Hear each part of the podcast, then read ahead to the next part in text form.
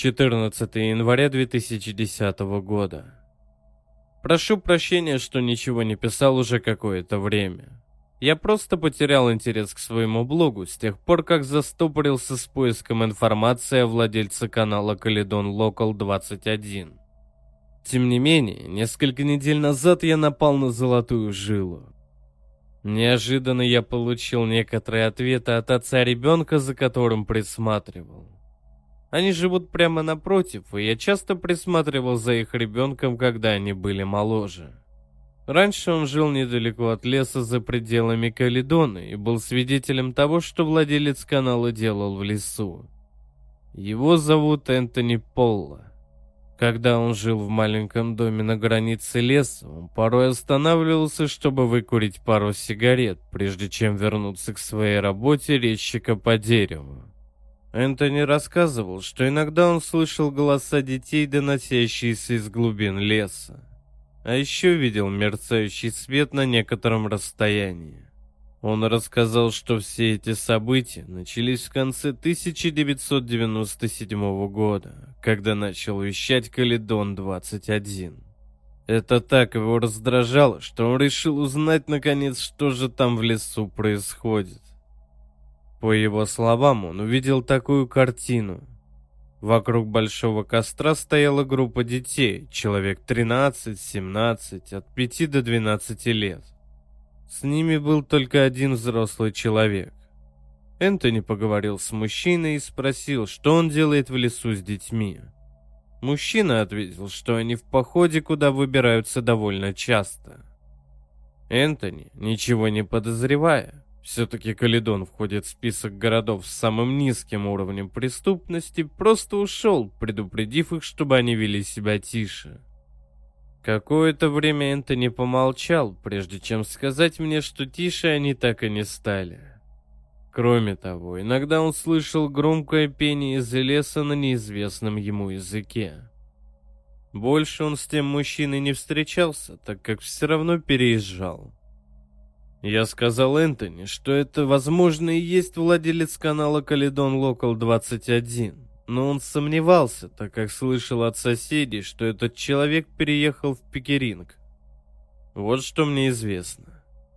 Человек регулярно водил детей в лес под видом похода. Яма с костром, которую описал Энтони, может быть тем самым рвом, где нашли тела. Дети, которых тогда видел Энтони, скорее всего, именно те, что были найдены мертвыми. Я постараюсь обсудить эту информацию с другом моего отца. Я также узнаю, есть ли у него еще информация о том, что вещал телеканал Caledon двадцать один. десятого февраля две тысячи десятого года. Хорошие новости. Я поговорил с другом моего отца, который открыл мне немного новой информации. Сначала я спросил, есть ли у полиции какая-либо информация о владельце двадцать первого канала.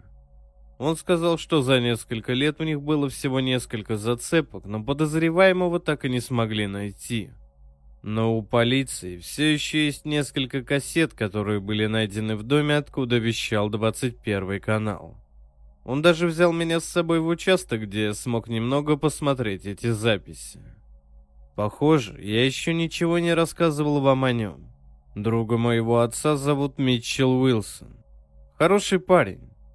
Он, кажется, единственный, кто понимает мою жажду знаний о том, что случилось в конце девяностых в том доме. Он думает, что неправильно то, что мой отец так ничего долго мне не рассказывал. Он взял меня с собой в полицейский участок Дэвис. Если вы не знаете, самый большой участок в Каледоне и один из самых больших во всем округе Пил. В каждом крупном участке округа Пил есть несколько кассет из того дома. Мне дали посмотреть те записи, что были в участке Дэвис.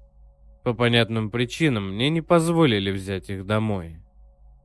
Рисуем с душой. Десятая серия. Вынос мусора. «Рисуем с душой» было одним из тех шоу, что обсуждали на форуме.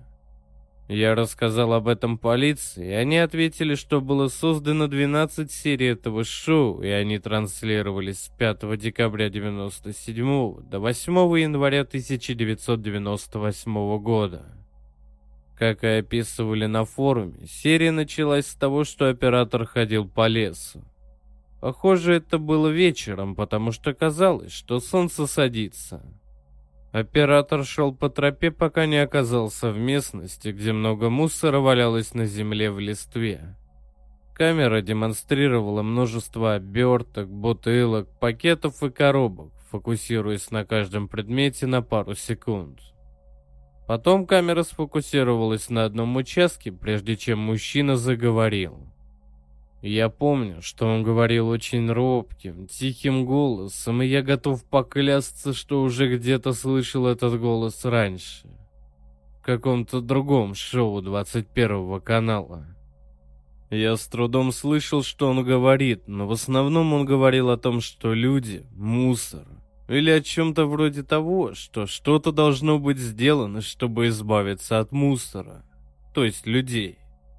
Звучало это на самом деле глупо, но все равно чувство было как во сне.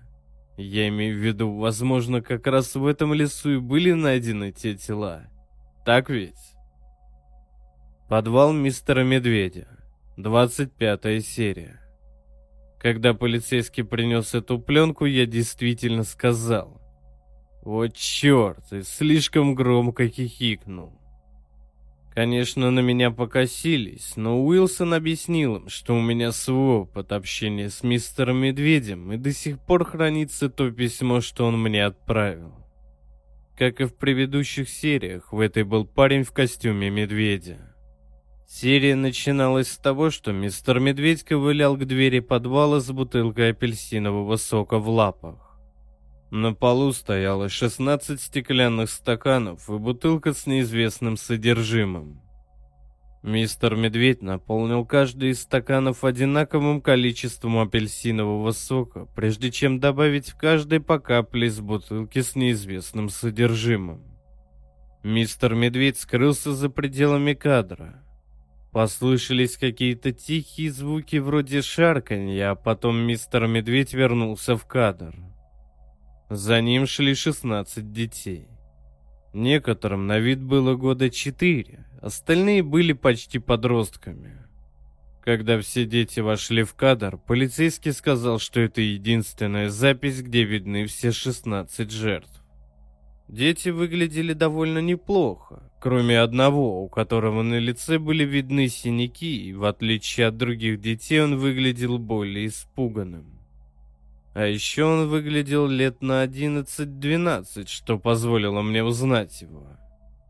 Он был тем самым парнем, что спрашивал про сестру, и которого постигла неизвестная судьба в двадцать третьей серии, которую я смотрел в июле тысяча девятьсот девяносто девятого года.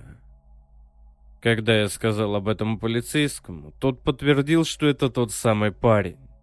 Также он участвовал в двадцать четвёртой серии, которую показывали лишь однажды, в три часа ночи, в июле тысяча девятьсот девяносто девятого года. Полиция до сих пор не нашла эту пленку. Мистер Медведь запел песню о цитрусах и о том, как полезен витамин С. Я почти не слышал слов, так как она заглушалась маской медведя. Все дети пьют свой сок. Парень из двадцать третьей серии довольно неохотно, и на этом серия заканчивается. Посмотрев пленки в участке Дэвис, я был доволен, но лишь временно. Я все еще хочу узнать всю историю. Полиция продолжала убеждать меня, что создатель канала фетишист, педофил и, очевидно, сектант.